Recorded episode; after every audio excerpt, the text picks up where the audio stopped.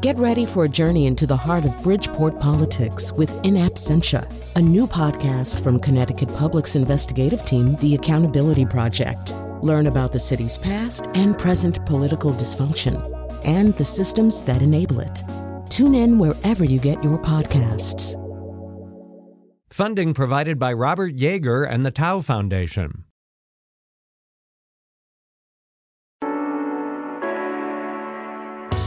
This is Where We Live. I'm Lucy Nalpathanchel.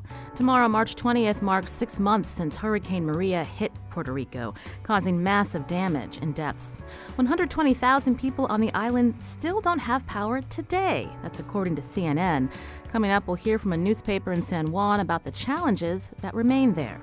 With no access to electricity or water after Maria, many Puerto Ricans left and settled in places like Florida and Connecticut. Thousands moved to Connecticut. Our state has a strong connection to the island. Many Puerto Ricans live in our cities and other towns, so it's natural they welcome the relatives here after the hurricane. Now, some of those who evacuated are returning as federal government aid to help with food and housing assistance is ending. Coming up, we'll hear how cities like New Haven and Waterbury have tried to help their new residents. With federal aid running out, can the state of Connecticut provide the help that's needed? We'll find out. And you can join the conversation too. 860 275 7266. You can find us on Facebook and Twitter at Where We Live. Connecticut Public Radio has been following the stories of the many Puerto Ricans who moved to Connecticut through the reporting project The Island Next Door. Reporter Ryan Caron King made two trips to the island. He joins me now in studio to talk about his recent reporting and some upcoming stories that will air this week on WNPR. Ryan, good to see you. Uh, thanks for having me, Lucy. I understand thousands of evacuees came to Connecticut in those months following the destruction of Hurricane Maria. Where did they go, and where are they now? So, so as you mentioned before, with um, hundreds of thousands of Puerto Ricans already living in Connecticut, there's roughly 300,000 people here with roots and ties to the island. Uh, many people moved in with their family. Um, but there were also some people who came here who didn't have family here, and they came to live in hotels, usually with the aid of FEMA. Um, but now, uh, but around January and, and uh, starting in January, then in February, and now, uh, their aid started to run dry. FEMA said, okay, there are some people here that are no longer, longer eligible for this hotel aid, and the hotel program itself ended this month. Um, so people started to scramble to find apartments, permanent living here in in Connecticut. Um, and what that meant is that sometimes people had to move into their houses uh, without furniture, without supplies. Um, I talked to one woman who. Um, had to move in uh, with her grand grandkids and sleep on a mattress pad on the floor um, for, for a couple weeks uh, without any furniture because they just didn't have time to get any. Remember, these people came here without their belongings because oftentimes their belongings were washed away by flooding or the hurricane. Uh, so last week, ro- a reporter, uh, Connecticut Public Radio reporter Frankie Graziano and I tagged along with a crew of volunteers from the area and other hurricane evacuees who are volunteering their time to bring donated furniture uh, from Avon to Puerto Rico uh, to fam- uh, sorry from Avon to Puerto Rican families moving in in Hartford. Uh, we spoke to Maribel Perez. She's a hurricane evacuee who received some of this furniture, including a high chair for her granddaughter, and her granddaughter was two weeks old when the storm hit the island. No, no teníamos nada cuando venimos al apartamento, no teníamos nada de furnitura. Eh, so what, what she's saying there is that no, we didn't have anything. We had the apartment, but we didn't have any furniture. Thank God the apartment is complete. Now we have furniture, we have food, we have clothes, we have all we need thanks to the people who have helped us. Um, so the state also paid for some people to continue living in the hotels until they found permanent housing. And there's actually a church in downtown Hartford that is taking in a few families um, for several months until they can figure out uh, a more permanent situation. But now I think it's important to note that it's a turning point for these families. Um, it's the end of the honeymoon period where people are living with their families, and you know it's not easy to live in the same living room or the same bedroom as, as people for several months. Um, so now many people will have to ask: Should I stay here in Connecticut, or should I return to the island? So we heard from Maribel, who just moved to, into her apartment. Again, we're talking about um, the impact of Hurricane Maria six months on uh, today on, here on Where We Live. Uh, what took so long for some of them to find a place to live here? I, I think it's important to note that, like, or remember that everyone, uh, or uh, most of the people in this situation, lost their homes. Um, if they didn't lose their homes to the hurricane, they they lost you know all of their belongings or a lot of their things. Um, some a, a lot of people who came here, and most of the people who came here to live in hotels, just didn't have anything to bring with them, so they were just starting from from nothing. Um, and another th- important thing to note is that a lot of people, um, some people moved in with their families, some people have lived here before, but many, this is their first time in Connecticut, and many, this is their first time learning how to speak English. Um, so, in order to find housing, because there's uh, long uh, wait lists for public housing, and in often cases there's there's no public housing or subsidized housing available. Um, they need a job to find housing, and then to find a job, um, it's it's good if you know how to speak English. So it's been a long process for a lot of these people um, to to find a place to live. Um, so I spoke with Israel Rivera at the apartment housewarming that Frankie and I went to, where people were bringing to bring furniture to, to others. Um, and Israel is a hurricane evacuee himself. He was he was uh, in a truck. He was I was sat with him in one of the moving trucks he volunteered to drive to move fan- furniture to other families. Um, and he came here from Ciales, Puerto Rico, with his wife and his children. Bueno, por lo, por lo menos yo, que yo no sé inglés ni nada, hubiera sido bien difícil, bien difícil porque. So he's saying that for a person or a family that doesn't know English, it's very difficult. If you don't know the language, you can't get to the resources. Tú tienes una experiencia más que yo acá, tú conoces más gente. Uh, you mentioned that he came from Ciales, Puerto Rico. Where is that on the island? And now that he's got a place, does he intend to stay? I believe that's in the, in the on the northwest side, um, but we'd have to look at a map. Um, I can't remember exactly. Um, but Israel wants to stay here. Um, he said when I when I asked him why, he was like, "Oh, I actually like the cold temperature." what are you talking about? That's crazy. But he um, he he enjoys the weather here. Obviously, it's a, a new place to start and a, a new opportunity to um, you know look for a job. He's working at a temp agency. Um, uh, Monday through Friday now, and they found an apartment. He has his younger children, um, and uh, they you know had been living in this hotel for many months. Um, but right now, they're making it work. I'm speaking with Connecticut Public Radio's reporter Ryan Caron King. Uh, he's done some uh, great reporting on the island and across the state, uh, looking at the impact of Hurricane Maria. You can see uh, a lot of the the stories that he and Jeff Cohen have worked on, reported on, as well as some video on the website wnpr.org/island. Now let's talk about, I guess, the support system that's been in place, Ryan, and, and what's happening uh, with that now as we as we again look six months since this hurricane, as families are still looking to relocate. So I think one of the more important support systems um, that was put in place was this two-on-one hotline uh, that the state and the United Way uh, runs, um, and that's where families could call this line and get connected to all the social services available. Um, and the, so many of those services were provided by the Salvation Army and Catholic Charities, working with families to connect them with apartments or jobs, um, and and in, in some cases paying the first month's rent, the security deposit, um, making that move easier. Um, but I think it's important to note that volunteers did a lot of the heavy lifting here, um, and if it weren't for the volunteers, many of these families might have been homeless. Um, you might have heard our story earlier this morning on uh, the Hurricane Relief Center in Hartford shutting down. This was a center that provided, it was essentially just a, a physical location, a central location where families could walk in um, to a, for- it was located in a former Creek school. And families could walk in and get connected to any of these services. Um, but it was also a hub for uh, essentially emotional support. People could come here and have a physical place to convene with other hurricane evacuees and be connected with people who know Spanish, who know the area, who can welcome welcome them to the area. So that hurricane center uh, closed last week uh, due to lack of funding, um, but also it was, in, was intended to be a temporary place. Um, I went to a, uh, a, celebratory dinner celebrating the work of the Hurricane Relief Center, and I talked to Ana Oquendo. She came from San Juan. Uh, in December with her family, and, and she now lives in West Hartford, and she also works there at Bruegger's Bagels.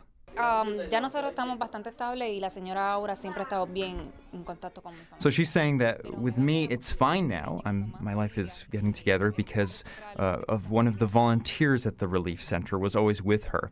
Um, but the problem is, she says, uh, those who are still coming here, the people who are coming after the center closes, she's wondering who can help them now that the center will be closed. And, and when I was there uh, last week, they told me that just the week this, the center closed and the week before, over 20 families had been through their doors. Um, and and these are people that I mentioned, you know, might have be might have been le- uh, leaving their families' uh, living rooms or places that they lived before. And there's also people who are just coming here from the island for the first time. Uh, that's a good question about what happens with families who are still coming uh, despite um, some time um, since uh, Hurricane uh, Maria. So, from what you said earlier, Ryan, um, relatives of uh, these new evacuees, they can call 211 to get referred? Right. That is that is the idea now. The, the system is in place so that while there's no central location, families can call this number and, and be connected directly to the nonprofits who are helping. Meanwhile, you're hearing from others who are returning, who are going back to the island. What are they telling you about the reasons why? Um, so some people just couldn't make it work for all of the challenges that I mentioned before. Um, either they couldn't find a job or housing, um, or they you know just just wasn't the place that they wanted to be. Um, and then some people wanted to go home. Um, and they wanted, they intended to, you know, they li- they left the island with every intention of going back to the place they wanted to be. Um, one person uh, who I, I talked to, um, Carmen Cotto, was an advocate for many of these families. Uh, she had lived in Hartford for uh, her entire life and then uh, moved back to the island recently, right before the hurricane. Um, so when the hurricane uh, sent her back here um, because her, her house was destroyed and her family her she moved back here with her parents who also uh, uh, lived on the island. Um, she wasn't too happy to be here, um, but she she knew the area, she knew uh, the system. She worked as, as a social worker, so so she became an advocate for many of the families here and and and served as a voice of the the Puerto Rican evacuees here in Hartford. Puerto Rico is home. If I am a voice I'd rather be a voice in Puerto Rico. Puerto Rico, I could speak about the injustice that are happening there. I can assist with whatever I can, however I can. But if I'm not present there to make a difference, then I don't have the right to complain of everything that's happening with Puerto Rico. So there she's essentially saying she wants to go home because she can be a voice here in Hartford and help the families here, um, but she feels that her island needs her now. Mm. Um, and uh, you know, I mentioned that her elderly parents came here, and they also wanted to move back. That's the place they they want to to live in their retirement, um, and she's taking care of them. Um, and I talked to her last week. I talked to Carmen Cotto last week, and she she reports that you know the move went well, the the flight was safe, and she got she got in, um, and she reports that um, uh, in her her barrio, her her neighborhood, one of her cousins re- uh, restored the electricity here. Um, he's an electrician um, and and and brought power back by working with a crew of volunteers. Uh, you mentioned that you know she wants to be a voice for. Um, people on the island, um, and she wants to help with the recovery effort. She also told you the part of the recovery effort is to prepare for the for future hurricanes. Is that on the minds of Puerto Ricans you've spoken with that next hurricane mm-hmm. and what mm-hmm. could happen? Well, I mean, most recently, most of the people that I've talked to have been people trying to start a life here. So that hasn't really come up, but I'm I'm sure that's a question we'll be asking people if we go back to the island. If we're talking people to people more people who are going back to the island. When I talked to Carmen Cotto, um, she said that it, she sort of alluded to this new normal that people will be living there with the on the island. Sometimes that new normal might be living with living without things like electricity, um, living uh, like living in a post-hurricane society. But she also said that next hurricane season, you know, they're, they're, they're, it's on their minds already. They're thinking about how do we live more sustainably? How do we live without electricity? She spoke to me about wanting to learn how to make her own clothing um, and learning how to, to, to carry on life without things like internet and, and electricity. Uh, we've talked about uh, Connecticut Public Radio's uh, um, being invested in this story with reporting on the island as well as here throughout Connecticut. So this week, what will listeners hear on WNPR? So we have a, we have a few stories coming up. Um, reporter Vanessa De La Torre will have uh, two stories from students here in Connecticut from Puerto Rico. One story from the Hartford Public High School system, or Hartford Public High School specifically. Um, the system wide took in about 450 students and had been facing challenges before even taking on um, those extra students. Um, and then another story from Connecticut, uh, Central Connecticut State University. She talked to students there that are facing the same question: Should I stay in this place that you know took me in, or should I go back to my to to my island? Um, and then we also have a, uh, two stories from uh, reporter Frankie Graziano. He has a story about um, this furniture drive uh, where people uh, from Avon and West Hartford were donating furniture to families moving in here. And he also has a story about the challenges uh, surrounding finding subsidized housing here in Connecticut. And we'll have a video to accompany uh, the, one of those stories as well. Ryan Caron King is a reporter and visual journalist for Connecticut Public Radio.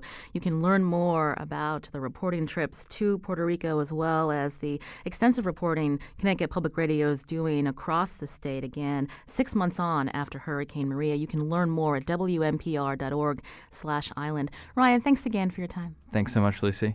This is Where We Live. I'm Lucy Nalpathanchel. Coming up, evacuees from Puerto Rico settled in other cities besides Hartford. We'll check in on efforts to help in New Haven and Waterbury. And we want to hear from you. Did you help your relatives from Puerto Rico resettle here? Will they remain or go back to the island? What kinds of assistance do they still need? You can join the conversation 860 275 7266. Email where we live at WNPR.org. And as always, you can find us on Facebook and Twitter at Where We Live.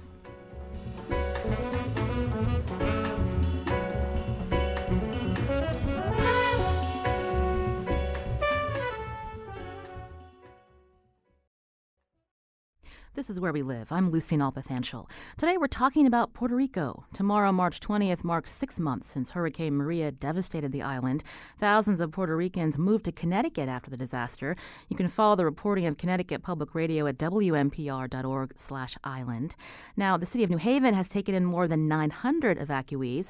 Joining us now is Paola Sorecchia to talk about efforts in the Elm City to help those evacuees. She's Director of Advocacy and Community Engagement for Junta for Progressive Action it's a community resource center in the Fairhaven neighborhood of New Haven.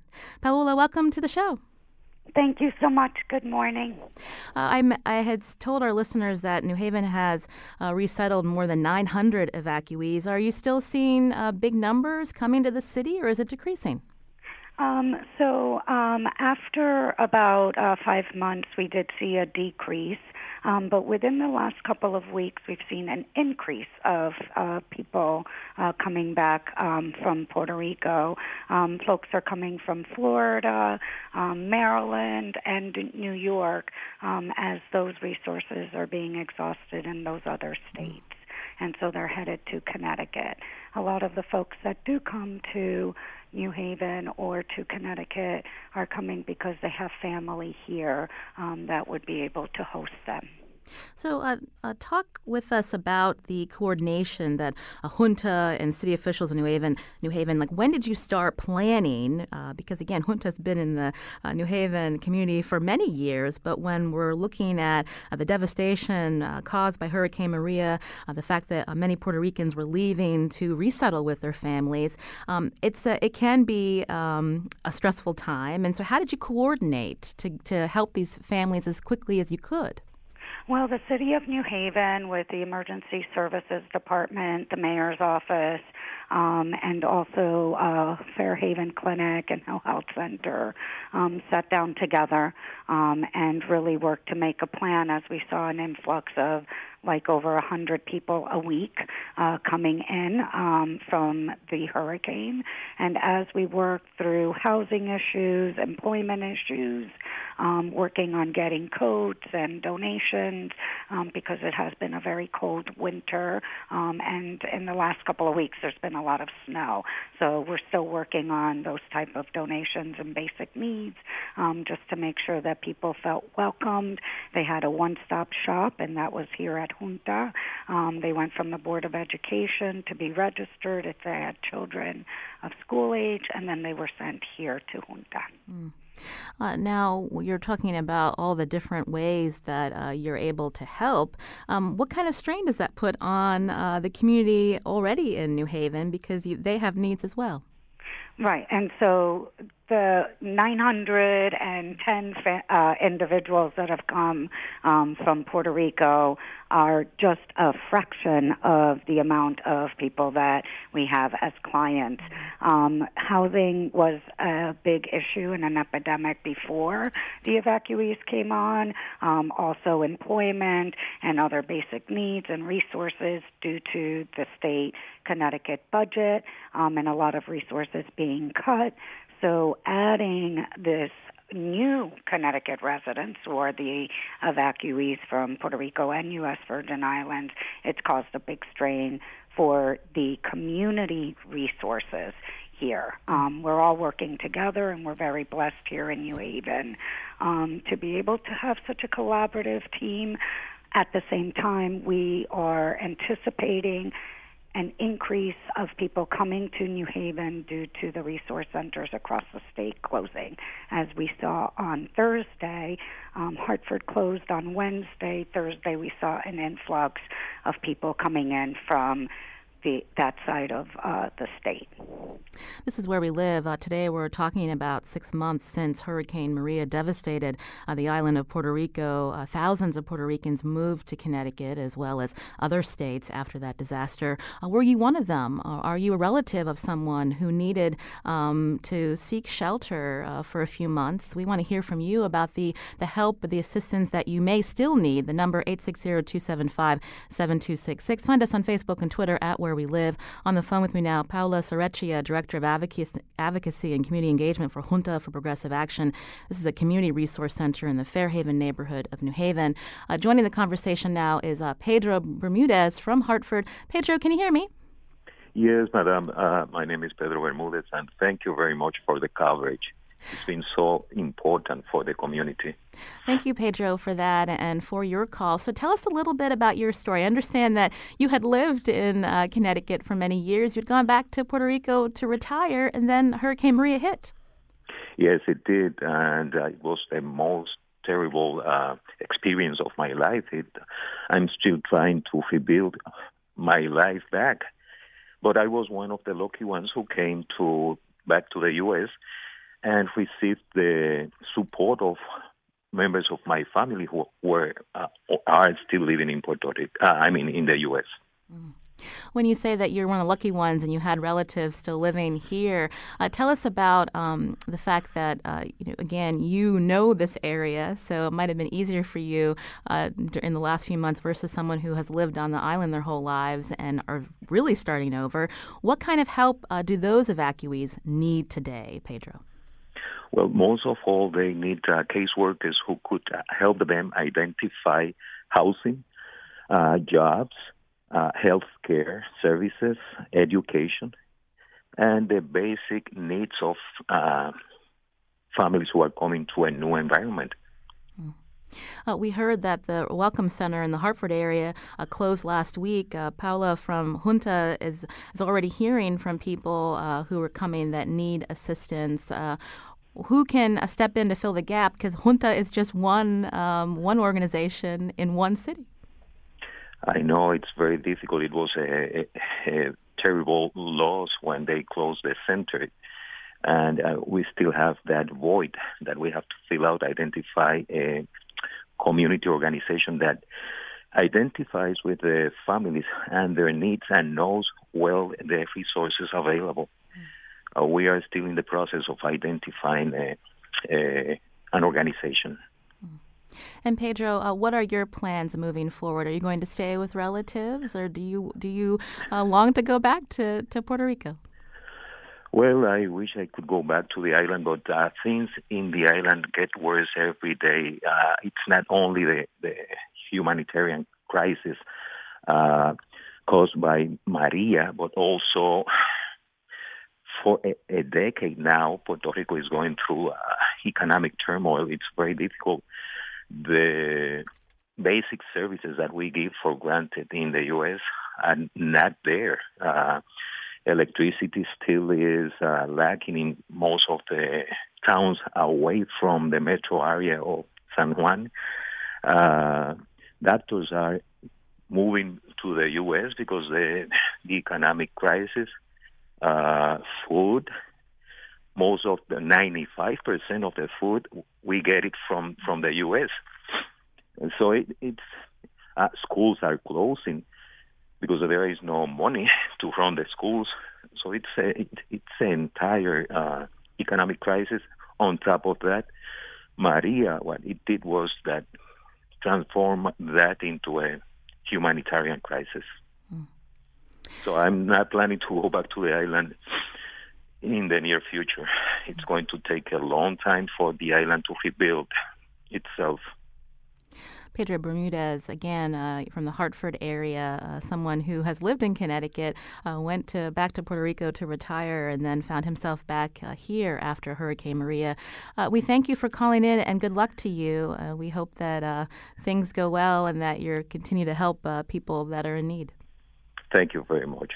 This is where we live. Today, we're hearing about how communities across the state are working to help Puerto Ricans who settled here after Hurricane Maria devastated their homes on the island. It's been six months uh, tomorrow since that hurricane hit the island. Now, Hartford and New Haven have gotten a lot of attention for their assistance to help Puerto Ricans who moved here after the storm, but evacuees are also moving to cities like Waterbury. Joining us now is State Representative Geraldo Reyes. Uh, Representative Reyes, can you hear me? Representative Reyes, are you there? Hi, Representative Reyes. Uh, so tell us about um, Waterbury um, and how they're assisting evacuees. How many uh, families, individuals from Puerto Rico have moved in, in recent weeks? So Waterbury, uh, interestingly enough, uh, uh, to even to our surprise, uh, we had when we topped out at a high water number of 300 students from the Puerto Rico and the U.S. Virgin Islands, and which was only second to Hartford in the state of Connecticut in terms of volume. So we were uh, somewhat uh, surprised at the uh, the high number of students that were uh, relocated here, and it wasn't because uh, um, it wasn't because there wasn't already Puerto Rican families here, but simply because uh, you know we were thinking that economically it wasn't a hotbed for uh, jobs or uh, or or the likes. But what we did know was that we did have affordable housing stock, although we didn't have a lot of it. But it's a lot cheaper to live in Waterbury than some of the other cities that you've already mentioned. So it was very interesting to see the number of students eh, and families that showed up at Waterbury. Uh, you mentioned uh, Waterbury has the second highest number of children enrolling in schools uh, since Maria. Uh, what kind of state assistance can be provided to communities like Waterbury, State, Rep- state Representative Reyes? So, so, so, so what we've been uh, doing as a, legislature, uh, Representative Juan Candelaria has proposed a bill to the to divide uh, two and a half million dollars amongst the evacuees that have found themselves here in the uh, in the state of Connecticut. And uh, it's not a lot of money in terms of a uh, state budget, but it is a lot of money when the, the state is finding itself in uh, uh, economic hardship and uh, budgetary hardship. The other piece of that is uh, not only have uh, uh, the legislators have been trying to help, but the communities have been very, very, very strong in, in helping the uh, uh, Puerto Rican evacuees. And then there's one other bill that was introduced by uh, Representative Candelaria from New Haven, which would create a a fund uh, for uh, this such such type of emergencies for all U.S. citizens in, in the case of a natural disaster. Mm. You mentioned those two bills. Uh, one to allocate two and a half million uh, to communities that are helping uh, these uh, Puerto Ricans who are looking to restart their lives. Uh, where do those bills stand, Representative Reyes? So right now the uh, the bill is as right now out of committee. Um, excuse me, in committee to be able to hopefully get. We're trying to raise that bill to get it to the floor, where then we can put it to a vote. So right now it's still in committee, and uh, it's a position that the uh, the uh, Black and Puerto Rican Caucus has uh, united against, uh, united for, and uh, is uh, one of our strong uh, uh, initiatives that we're uh, standing firm on that we want uh, in, in, as a priority uh, bill, and uh, along with education and a lot of other issues. But uh, when you we're talking specific about the evacuees, and uh, I will also say that on a uh, on a uh, federal level, the uh, the senators and Congresswoman Esty, uh, the two senators Murphy and Blumenthal and Congresswoman Esty, have been uh, keenly on top of this and have uh, been advocating for uh, resources and financial support for the uh, folks that are here in Connecticut.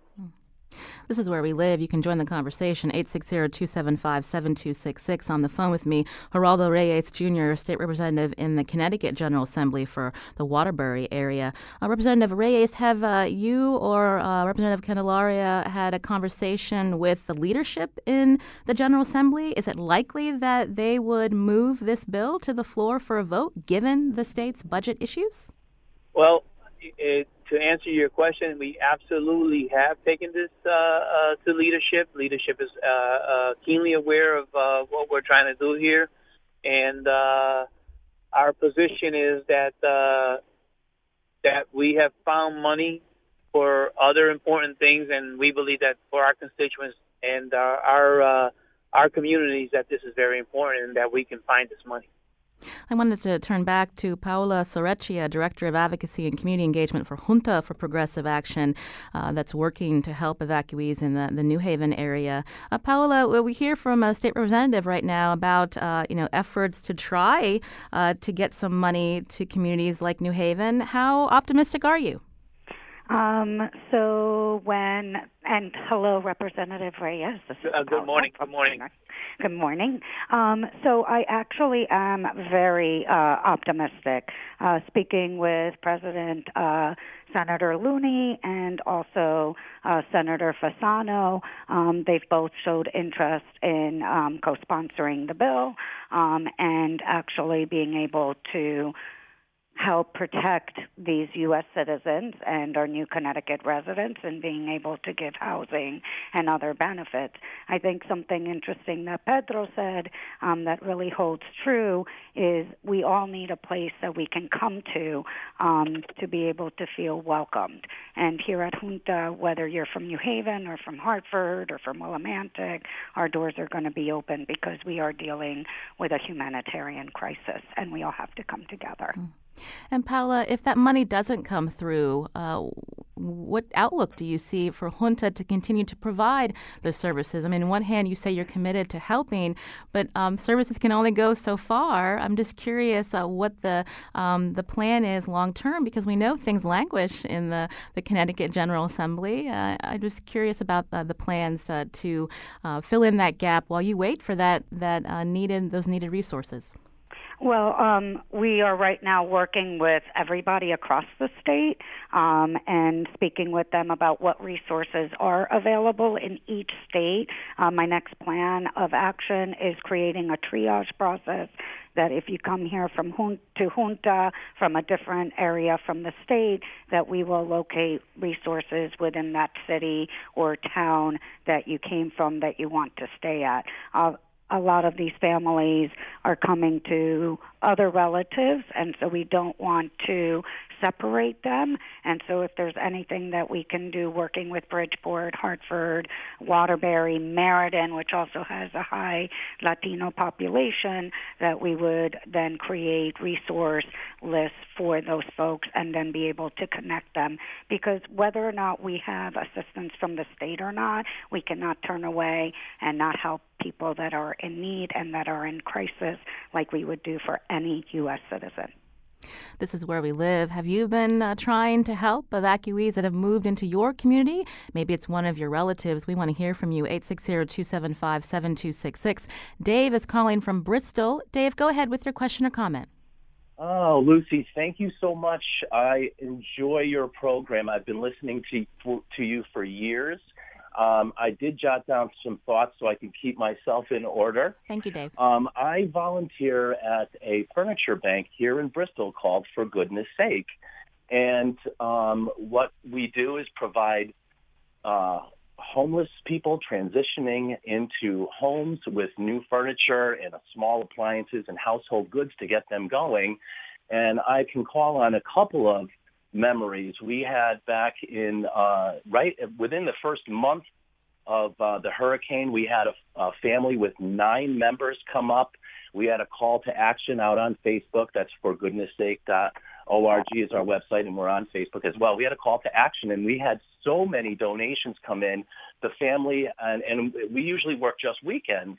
So we were at midweek. We had uh, this family of nine people come in, get beds from us, and uh, all the household goods you could possibly imagine to, to start off in a new apartment. And um, I personally helped a World War II veteran whose uh, daughter, a granddaughter was a nurse in a local facility. She flew down to find him and bring him back. He was a World War II veteran, had lost everything, and I personally was able to help him out.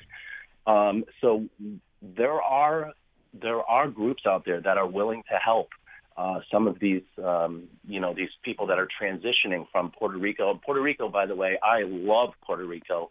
I've spent time down there. I enjoy the um, mountains, which I didn't even know there were mountains there when I visited. So I, I really like that uh, that island very much. Well, so. Dave, Dave, thank and, you for your call. Unfortunately, we're short on time, but thank you for your generosity in trying to help uh, uh, the new residents moving here uh, after Hurricane Maria. We do appreciate it. I wanted to fit in one more call. Uh, Joe is calling from Meriden. Joe, go ahead with your question or comment. Yeah, how you doing? I'm doing well. Go ahead. I'm good, thank you. Uh, I was wondering how is all this going to be paid for? Good question, Joe. I'll start with Representative Geraldo Reyes from Waterbury. Uh, Joe wants to know, uh, with this uh, additional aid, uh, how it's going to be paid for. Representative Reyes, are you there? I am. I am. And uh, sir, thank you very much for that question. It's a uh, concern of many of our constituents, and not only our constituents, but also our elected officials. And as I stated earlier, we have found we have been able to find uh, money for other uh, uh, entities and concerns in the state of Connecticut, and we believe that the uh, the amount uh, of monies that we're talking about far out, the, the need is far out outweighs by the uh, humanitarian effort that we're trying to do. So I believe it's something that we can can get done in this short session. I want to uh, thank uh, you and for calling, Joe, and hopefully that uh, helped uh, answer uh, your question. Um, I want to also thank Paula Sorecchia, Director of Advocacy and Community Engagement for Junta for Progressive Action, a community resource center in the Fairhaven neighborhood of New Haven. Well, thank you so much for for uh, calling in today. We appreciate it. Thank you so much. It's been an honor. This is Where We Live. I'm Lucy Nalpathanchel. Coming up, so what's it look like in Puerto Rico today as evacuees are returning? We're going to talk with a reporter from an online newspaper in San Juan and take some of your questions too. That number, 860-275-7266. Find us on Facebook and Twitter at Where We Live.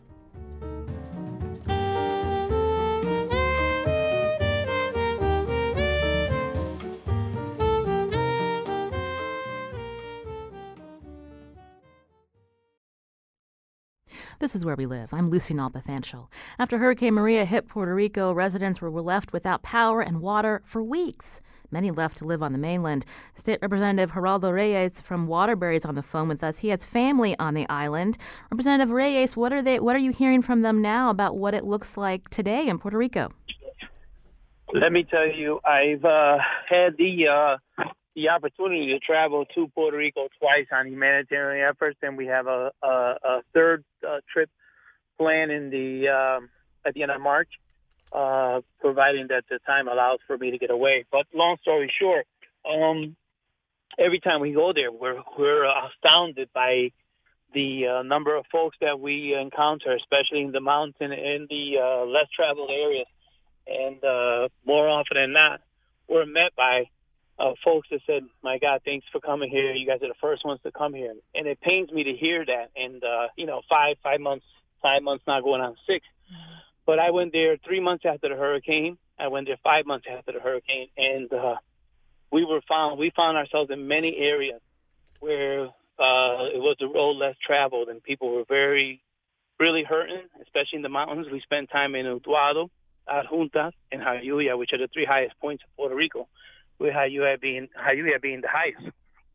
But I can tell you uh, firsthand, my sister lives in Oswaldo, and I had a conversation with her on Saturday, and here it is uh, six months after, and they don't have any water to drink. Mm. And it, you know, it, it hurts. It hurts to hear that, you know, coming from a loved one. But it, it doesn't really matter because I met so many people in Puerto Rico that are really struggling. Uh, for more on the situation in Puerto Rico today, joining us by phone, Richard Colon Badillo, editor for Noticel, an uh, online newspaper in San Juan, Puerto Rico. Richard, welcome to Where We Live. Uh, good morning. Welcome. Uh, thank you very much for the opportunity. Uh, we just heard from a state representative here in Connecticut about having family in Puerto Rico, uh, places that where um, there's certain places, especially in the mountains and rural areas, without electricity and water. Uh, tell us a little bit about that and what's being felt on the island six months on that this is still an issue. Uh, well, basically the the situation on the island, as the representative has pointed out uh, mainly the rural areas are the ones that are, have suffered the most. Uh, power on those areas are still are still down. Uh, many of those areas, uh, like for example the the municipality of Yabucoa, which was the first municipality which the hurricane hit, uh, has are still suffering. They are they're being powered by generators which the uh, Corps of Engineers uh, supplied for us in Puerto Rico. And the while the while the while they're still trying, trying to restore the system, the, the electric system. Mm. Uh, but uh, according to the Puerto Rico Power Authority, their numbers are at 90, 91.79%, which is about uh, 1,351,009 persons with power in the island.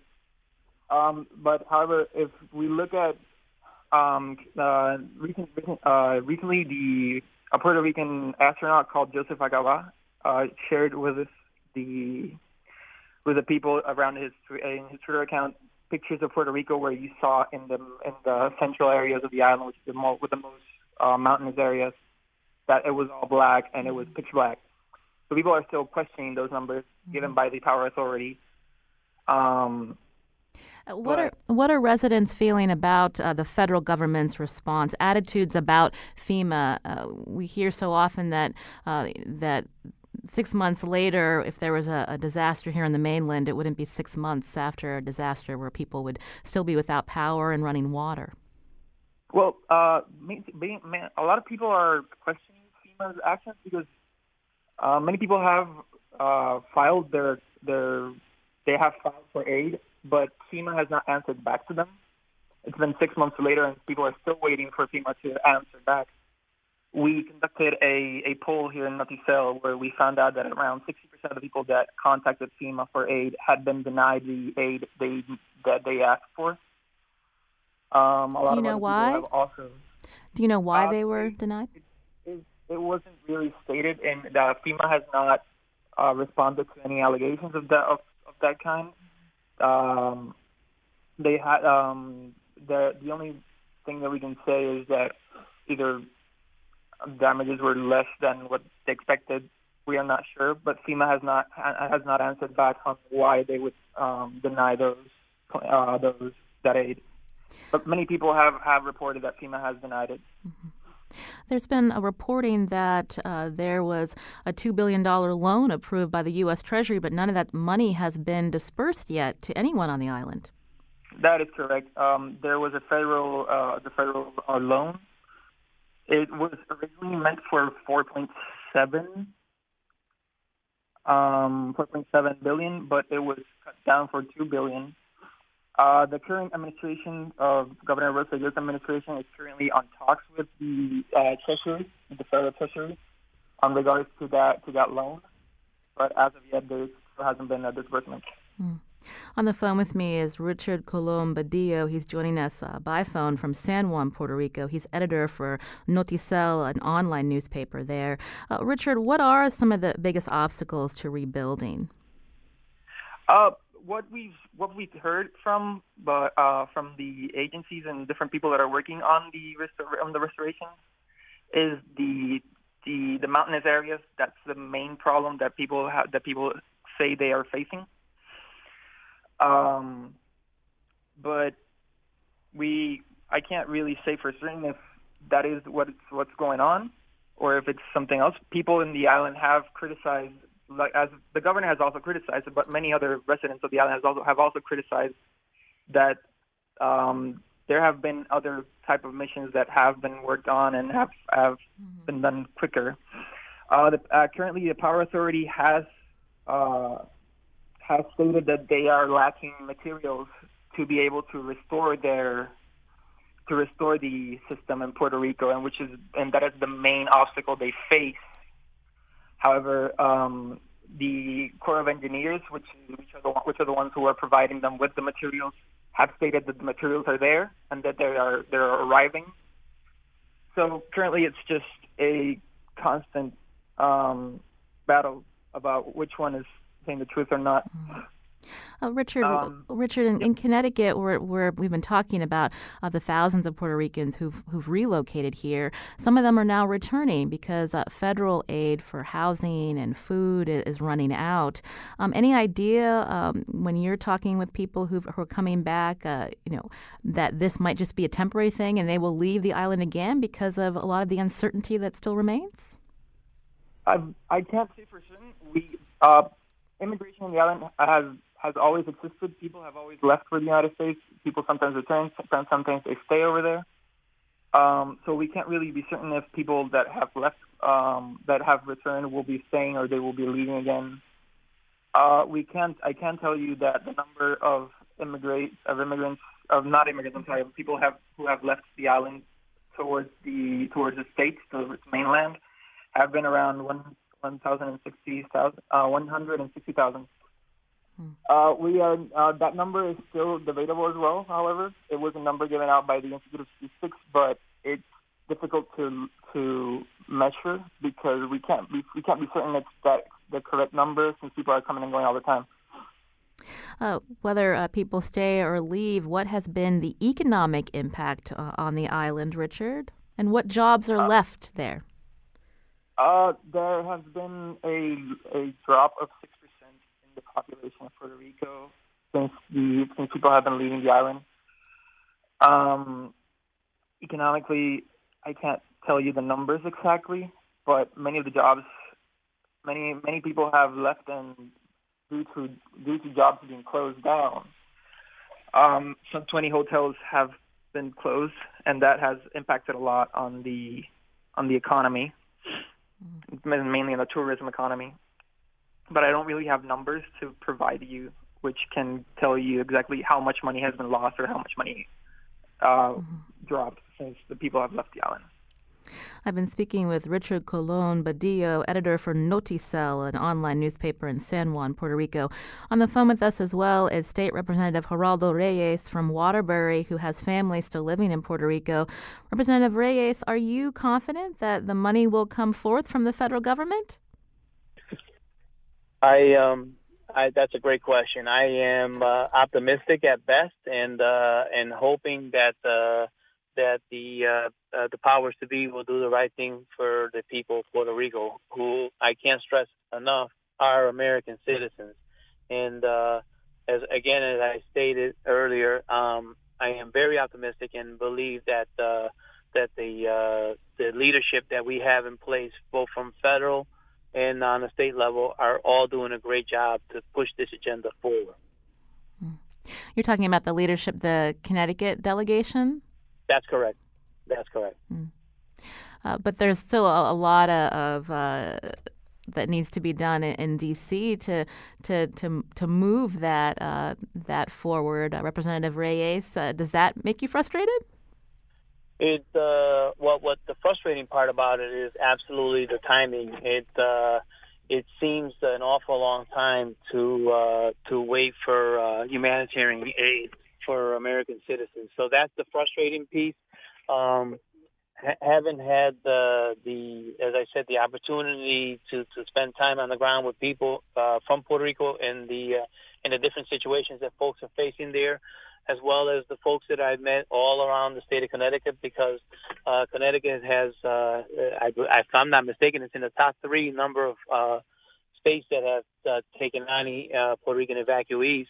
And um, um, all throughout uh, Connecticut, Hartford, uh, New Haven, Meriden, Bridgeport, Waterbury, all have taken on volumes of uh, Puerto Rican families. And, uh, you know, I, I, I I'll speak for Waterbury because I think that um, we were able to quickly uh, assess the situation and, and put uh, the welcoming centers in in on the ground to help people quickly, and that was uh, due to the uh, to the leadership of the Hispanic community in the Greater Waterbury area and Mayor O'Leary in the city of Waterbury. We'll have to we have to leave it there, Representative Reyes. We're um, we're almost out of time. I, I apologize, but we do thank you for calling in today. Uh, my pleasure. Thank you for having me. Also, Richard Colon Badillo from uh, Noticel, an online newspaper in San Juan. Richard, thank you again. Thank you as well. This is Where We Live. I'm Lucy Nalpathanchel. Today's show produced by Carmen Baskauf. Special thanks to Lydia Brown and WNPR intern Julius Brown. Also, our technical producer is Kyone Wolf. I'm Lucy Nalpathanchel.